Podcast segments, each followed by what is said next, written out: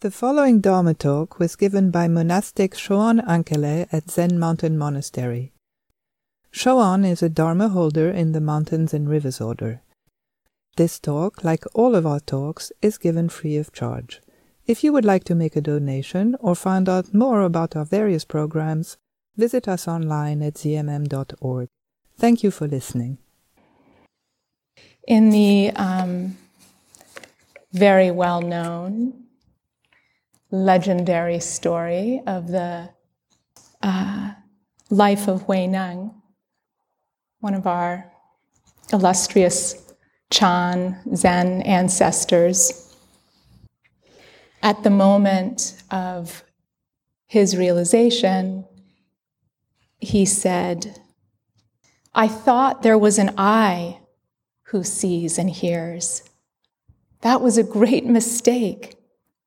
It's only a sound perceived with a mind resting in no place.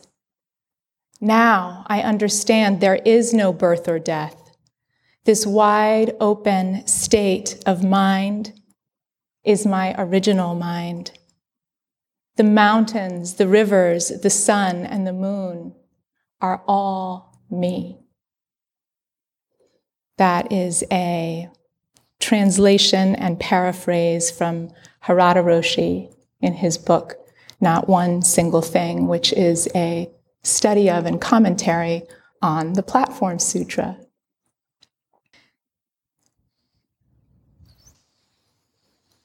So, again and again and again, here is this teaching of no self, which, you know, is a weird phrase to use. I think it, I don't know, is, is imperfect in a thousand ways, but um, uh, is, is trying to uh, give us a sense. And um, it's kind of like we have to start a little bit with like, well, what are we discovering about self? You know? Like, like what is your sense of yourself? I mean, like, how do you know that you have one? I mean, you don't. but why do you think? Why do you think that you have one? And, and when I reflect on this, it's like, well, there's, there's like a feeling. There's like a feeling of being me. This is very interesting. So we have a feeling that we have a self. What else? Well, there are all of these experiences, and I seem to be having them. How else could they happen? This is why we look so closely in Zen practice. Why we do ordinary things or we do nothing at all, and we look so closely to see is it true? Is it true that there is a self who all of this is happening to? Also, when we look, we see, like, well, I have all of these thoughts and ideas and opinions. I have a whole history. I have a whole way of being. Surely this is myself. Well, it's something. It's something. But what, what is it? In the Jata Sutta, a uh, practitioner goes to the Buddha and says, tangled within, tangled without. People are tangled in tangles. And so I ask you, Gotama, who can untangle this tangle? Roshi quoted this um, recently, a few weeks or months ago.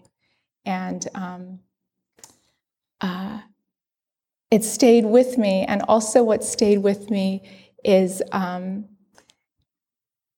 he, you, were illustrating like how do how do we untangle a tangle? And the the um, image that um, he used was like a, a, large cord, or perhaps I pictured, maybe you said this, a garden hose that's like kind of like, you know, wrapped up on itself and how if, if you're gentle and loose with it and he like made this gesture, you can just kind of like shake, shake it out, right? And the, the tangle falls away. so have you ever felt that you were a tangle? You're like, yes, oh my gosh. And um, can you get like an, like a, a, a visceral feeling of like tangle? Like I was remembering as a little girl, I I guess I was not into brushing my hair. My hair would get very tangled. And then at certain times, I guess when there was like something to go to or some place to appear at, my mother would be like, "Okay, we have to brush your hair." And she would get the Johnson and Johnson no more tangles out. And it's I, it was like a conditioning spray or something. And she'd like shh, shh, shh, and then like have to like hold my hair and like gradually slowly like tease out the tangle. And i'd be like ow ow it hurts. And she'd be like don't move. You know and then the tangle isn't anything right? There's nothing there you can shake it out or if you have to comb it out. It's just a way of describing like lots of things got like looped around each other. So we're a tangle and there's nothing there. We're just a lot of things looped around each other. And you know,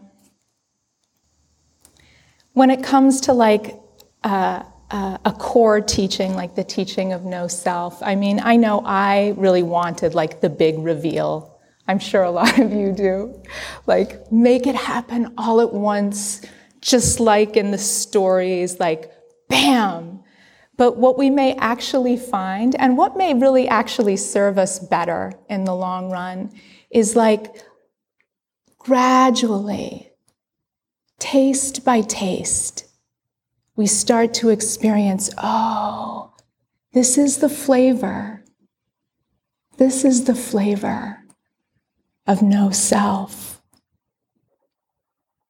We taste for ourselves the flavor of concentration, of having our mind settle, seeing, like, oh, interesting. When my mind settles, that creates a sense of greater peace and ease.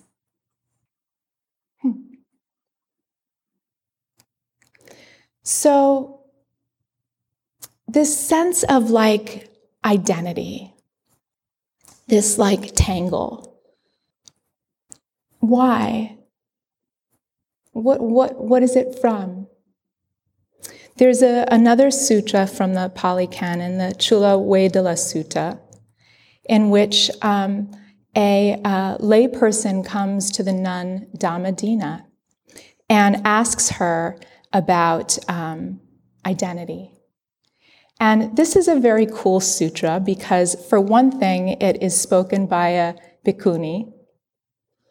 And um, Dhammadina, the, the questioner in this sutra is Visakha, who is a layperson and actually was Dhammadina's former husband.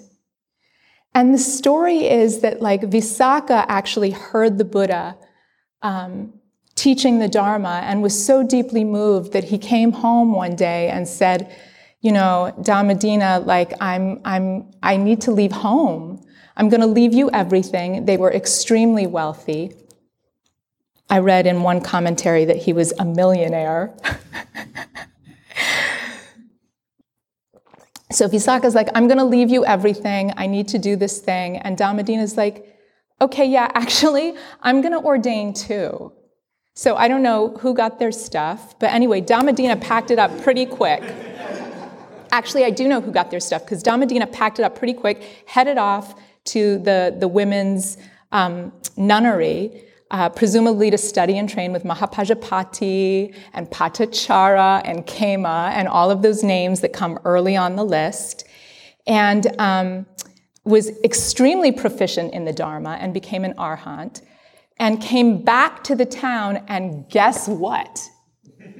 Yeah, Visakha hadn't ordained after all. He was still there with like millions of dollars. And I mean, I don't really know what to make of that. Like, did he change his mind? Or is that like not how it actually happened? Like I can easily imagine that Dhammadina was like, hey, I'm leaving, and Visakha, like to save face, was like, well, yeah, I'm, I'm leaving too, and then like didn't really go through with it. Anyway, Dhammadina comes back to the town, and there's Visakha, and much to his credit, he goes and respectfully um, questions her.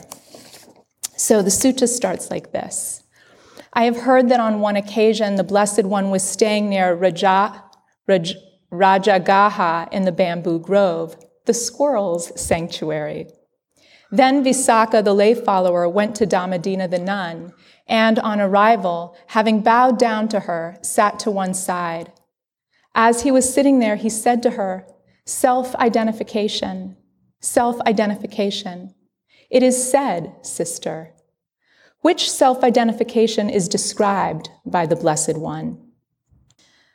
I feel like I read that kind of wrong. Let me just go through that again. Just the last part. Self identification, self identification, it is said, sister. Okay? um, which self identification is described by the Blessed One. And in a different translations, this is translated as identity. So, identity, identity, it is said, sister. What is identity that the Buddha speaks of?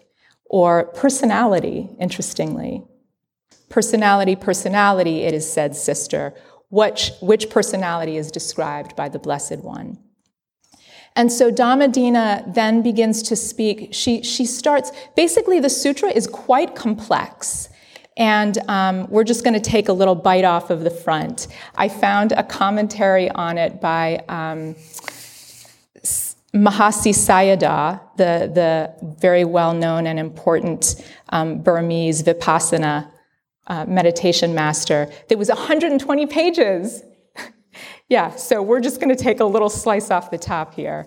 Um, so Dhammadina, meaning, so it's complex because Dhammadina, I just want to give her credit fully, goes then through, in response to Visakha's question and pursuant questions, goes through the whole Eightfold Path, right? And all of these sort of major foundational teachings of the Dharma and gets to the point where like he's asking and her answer is like okay like now we've got to the point where we're talking about nirvana and Visakha's like well what about and she's like listen you are going too far with these questions. Go ask the buddha. And visakha goes to ask the buddha and the buddha says just as dhammadina said it is so. I would not have said it any differently myself. And so this is considered like quite a, um, you know, there are not that many sutras, I guess, that are told by someone other than the Buddha and considered to be the Buddha's words. But back to the beginning of this. So um, Visakha has asked, what, what self identification is described by, by the Buddha? And um, Dhammadina starts by speaking about the five clinging aggregates. So self identification, right, is the skandhas. It's clinging to the skandhas. So the skandhas are form, our body, sensation, our feelings, perceptions, the things that we perceive, our mental activity or formations, all of those stories you're telling yourself, and consciousness. So we attach to those aspects, those heaps, those skandhas. And we imbue them with a sense of self just by virtue of our clinging. She says, these are the, there are these five clinging aggregates, friend Visakha form as a clinging aggregate, feeling as a clinging aggregate, perception as a clinging aggregate, fabrications or formations as a clinging aggregate, consciousness as a clinging aggregate. These five clinging aggregates are the self identification described by the Blessed One. This clinging, she then goes on, Visakha asks another question. She goes on to talk about how, well, the clinging, he says, well, where does the clinging come from? And she says it comes from craving. Um, and he asks, well, how do we get you know, how do we sort of release this craving? And she talks about the eightfold, the eightfold path. So I wanted to talk a little bit about this idea of like um, how how how we imbue our um, specifically our thoughts with an extremely compelling sense of self. I've heard, um, you know, self being used by contemporary Buddhist teachers. Like it's it's helpful to think of self as a verb, as something that we're doing, that we're selfing, right? We're imbuing this sense of me, this sense, this very elusive, intangible sense of me into things. We're selfing. And we're doing that with other things in the phenomenal world too. And so we're like getting in here into this very tangly, tangly realm. As like we're selfing, sitting here, selfing, telling ourselves stories about ourselves, and further um, entrenching the view of a self. And I was remembering a, um, uh, an interview that I saw. Um, actually, it's in one of my dad's films. My dad is a documentary filmmaker, and he made a film called um, Jesus and Buddha. And in it, he, uh, he interviews a um, it's it's a series of uh, dialogues with people who um, are both identifies both Christian and Buddhist. And anyway, none of that is actually relevant to the anecdote I wanted to share, which is um, this, this woman uh, who is speaking about her first experience of going to a Zen center. And she has just been through hell in her life. Her marriage has ended. Um, it was like a very messy divorce. And, you know, I, I, I don't remember the details, but she's extremely distraught. And she is like, I need to meditate. I need to get some peace and quiet. And she finds a, a Zen center. And I think, I might be wrong about this, but I think it was Seong Sanim. Um, anyway, so she, um, I might be wrong about that. Sorry, Dad. Okay. Um, so she she goes she goes she's all distraught she's upset her life's falling apart she needs to meditate she goes to the zen center and it's a very well known well regarded um, zen teacher who greets her there and she you know asks for some of his, his time and sort of spills out the whole saga and it's like it's it's so it's so awful. It's like just that she's had to go through all of this and he sits there kind of impassive and says story. And she is completely like, she's relating this because across the years, you know, decades have passed, that like being met with just this like cutting like story was so uh, unexpected that it shook something loose in her. And I remember myself years ago at the temple when Myotai sensei was there, having um, Daisan with Myotai. And um, I was very distraught about some circumstances in my, in my life. And like, anyway, um, she was like, she was kind of like, well, if you're going to be telling yourself stories about yourself, like make it a better story.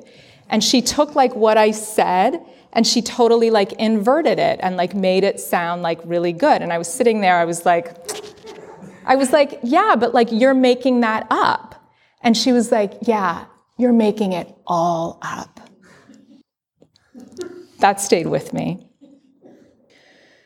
So, our stories, and just an aside here that um, at the same time that we are practicing and seeing through this self identity that's founded on clinging and grasping, we should be aware of the two truths, right? So there's no self, and here I am in my body, in my form, with my identity that I move through the world in. And so to respect that, right, and honor that, that's real too.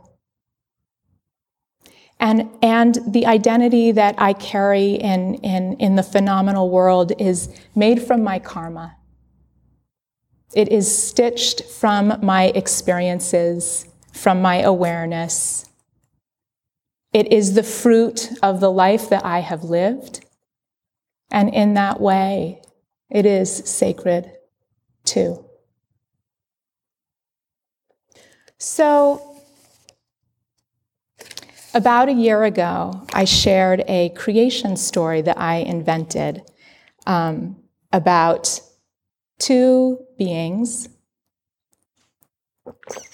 Lou and Zoe, who were aspects of original presence. So not, not beings exactly, but for the purposes of that story and this one today, you may wish to picture them more like people. You can picture them like you. And so, in that first story, out of this original presence, Lu and Zoe created the world. And then they made creatures that they hoped would be able to perceive and appreciate the wonders of the world. And they called them Buddhas. And the story turned because instead of fulfilling their purpose and appreciating the wonder of their being and the wonder of the world in which they were an inextricable part, the Buddhas lost touch with who they really were. And deeply confused, they um, were more and more invested in a misconception of separation and isolation, and they ended up creating a lot of mayhem. And the rest, as we say, is history. so a long time has passed when our story picks up. So one day, Lou had returned from a jaunt to some distant galaxy and was clutching a scroll to their heart and practically vibrating with excitement. Zoe! Zoe! I met a weaver today. Zoe, do you, do you know what a weaver is? Zoe cocked their head and raised an eyebrow. Someone who weaves? they guessed. Yes, said Lou, exactly. Someone who weaves. But this is not just any someone. Look at this. Lou carefully unfurled what they were holding and held it aloft. It appeared to be a long banner, rich in color, in pattern, in texture. It shimmered. It practically danced with aliveness. Zoe took it in at a glance and gasped. Oh, oh my, said Zoe. Oh my. Zoe was looking at the most exquisite image they had ever seen. Time seemed to fall away as they leaned in close. The image clearly told a story, astonishing in its detail, riveting in its subtlety, with colors and forms and shapes that told a tale of such vast expanse and profound meaning that as Zoe studied it, they actually wept. This, said Lu, is by Fee. Fee is the ultimate weaver in the whole universe, and they have a studio filled with tapestries 10,000 times bigger, more beautiful, and more wondrous than this one. Take me there, said Zoe, and off they went. And so Fee became fast friends with Lu and Zoe. The three of them wandered among the nebulas, cavorted amongst the black holes, and hung out on the edge of the supernovas. Then, one day, Lu and Zoe showed Fee the world that they had made and the Buddhas. Lu was still a bit abashed, explaining that their vision hadn't quite manifested as planned. Something had gotten twisted in the Buddha's awareness. They, they think they're separate, Lu explained. We, we've tried everything, but they don't seem to get it. It's been hard. That's when Fee had an idea. I've been spinning this new thread for weaving, Fee said. It's the most exquisite and the most wondrous thread I've ever spun. It's made Fee paused for dramatic effect. It's made of awareness itself. I wonder if it could help. Well, after much consideration, Lu and Zo agreed that the benefits outweighed the risks, and so they decided to bring Fee's newly spun thread of awareness to the Buddhas. The thread was extremely fine and extremely subtle, so fine and so subtle that it was difficult to even perceive. And it had the magical quality of almost effortless weaving. Once the shuttle got started, it almost seemed to weave itself. Well, the thread of awareness was released among the Buddhas, and they got to work quite quickly. Their early creations showed great promise. There were all kinds of tapestries with amazing stories tales of magic and mystery, of fame and fortune, of good triumphing over evil. Lu clapped in excitement. I think it's working, they said. The Buddhas really seem happier. Zoe had to agree. They do seem to love weaving their stories. Even Fee conceded that the tapestries were pleasant enough. And every now and again, one would come along that impressed them. Cool, said Fee, nodding approval when they saw the one about a Buddha named Odysseus and his journey. Nice job with the Cyclops. But after some time, and perhaps this could have been predicted, things started to go south. The problem wasn't with Fee's marvelous thread of awareness, and the problem wasn't the tapestries either, per se, at least not at first. The problem was that somehow between the ease of using the thread and the fineness of the images, the Buddhas had ceased to be able to perceive the tapestries for what they were creations. Meaning, the Buddhas were weaving away, making story after story after story, but they thought the stories they told were real. Oh shit, it's like the bats, said Zo. Fee looked quizzical. We created the bats to make these really cool sounds and to share certain knowledge with the Buddhas, but then it turned out that the Buddhas couldn't hear them, Lou explained. It was a big disappointment. The infrared light was like that too. Lou, Zo, and Fee looked on in dismay. You see, once the Buddhas forgot that they were weaving, the quality of the tapestries naturally started to decline. There was no longer any pride of artisanship, no, no effort to tell a beautiful tale. This part really irked Fee's aesthetic. Oh, for crying out loud, Fee exclaimed. Will you look at that? This one keeps weaving the same story over and over and over again. I mean, it looks like they could go on like that for years. What happened to originality? The Buddha's tapestries were not only becoming flat and repetitive, they were laced through with random judgments, irrational obsessions, and exaggerated opinions about nothing at all. As the tapestries piled up, the effect was pretty depressing.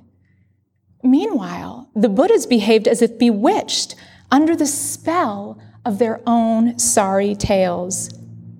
You could see it in the way they held their bodies, braced in fear, or cowed in self recrimination, or inflated in a strange, arrogant pride. You could see it in the dull fog that came across their eyes. Stop, cried Lu, stop! But the Buddhas just kept weaving. Another thousand tapestries about not being good enough. Another 10,000 about blame and shame. And it wasn't long before you couldn't even call them tapestries any longer. Just twisted, knotted up masses of thread telling fragments of stories about what to eat and what to buy and where to go and what to do. Fee winced and shook their head. What a waste. It was almost like the thread had a life of its own. Every Buddha was weaving constantly, all day, all the time, even at night while they slept. It was exhausting, it was dangerous, and they didn't even realize they were doing it. Meanwhile, the threads were everywhere, loose and ragged, getting caught on everything, tangled up, knotted until the Buddhas were dragging bits of flotsam and jetsam with them everywhere, tripping over their own threads, floundering beneath the weight of endless yardage. It had become a struggle just to get through the day. Zoe observed the debacle with a sigh. They need to put the shuttle down, stop making up stories, and get back in touch with reality, said Zoe. They have to recognize that they're making it all up. I mean, even though it's not visible, they need to learn to see it. Phi and Lou could only nod in agreement. Well, once they do stop, said Phi, the thread should just unravel itself. Then what? asked Zo. Then nothing, said Phi. It's just awareness. No big deal. Lou sighed. Well, we gave them eyes, we gave them ears, we even gave them tongues and a nose and touch. They already have everything they need. Almost, said Zo, and disappeared into the workshop. Some long time passed before Zo emerged. The Buddhas were basically encased in cocoons by this point, bumbling around, each one in the thrall of their own endless stories. Zo held out their hands. Two soft, beautiful lights glimmered. Ooh, Phi admired. Very nice. What are they? asked Lou. Patience, said Zo, and attention. Well, with patience and attention, all kinds of things became possible. The Buddhas slowed down. Their weaving wasn't so frantic, so habitual, so endless. They began to notice what they were doing. Sometimes they would notice a corner or a loose thread and from there, they began to see the knotted and tangled threads of a story. With patience and attention, they began to stop their compulsive weaving. And as they stopped, it was just as Phi said the thread of awareness would unravel itself. The stories would simply dissolve. And there, in the clear light of the world, the Buddhas began to see and hear and taste and touch and feel their way back into reality. Now, once again, they could choose what stories to tell and whether to tell one at all.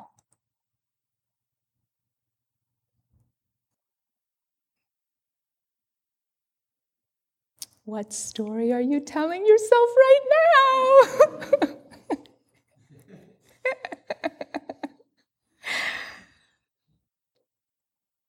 so, mindfulness is a disruption to this clinging, this attachment. And also, there's nothing there. When you look directly at what you're creating, see. It unravels. It goes. It was never made of anything but maybe the thread of awareness. So we don't need to fight. We don't need to fear. We don't need to judge. Instead, to just stay present in the process of our own grasping and clinging. Just see, be patient, pay attention. Know that the story just gets subtler and subtler and subtler. I think of Myotai Sensei saying, in a sense, you're making it all up. And when we look, when we see, when we let the, the thread of awareness just shake itself out, we can ask, whose is it? Whose awareness is it? And as we learn and see that we are creating our life, to understand the profound power we're holding, we could create a different life. It's not a magic trick. It is about how we use our mind. Do not underestimate So there is plenty of time in this session. We are at such a ripe and juicy place in the week. We each have a practice. We should trust it. Noticing the stories as they arrive how attuned can we be to seeing, here it comes?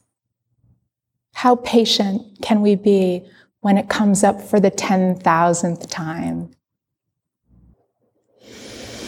So, let us soften these cocoons, allow them to dissolve and ask the great question of who? Whose awareness is it?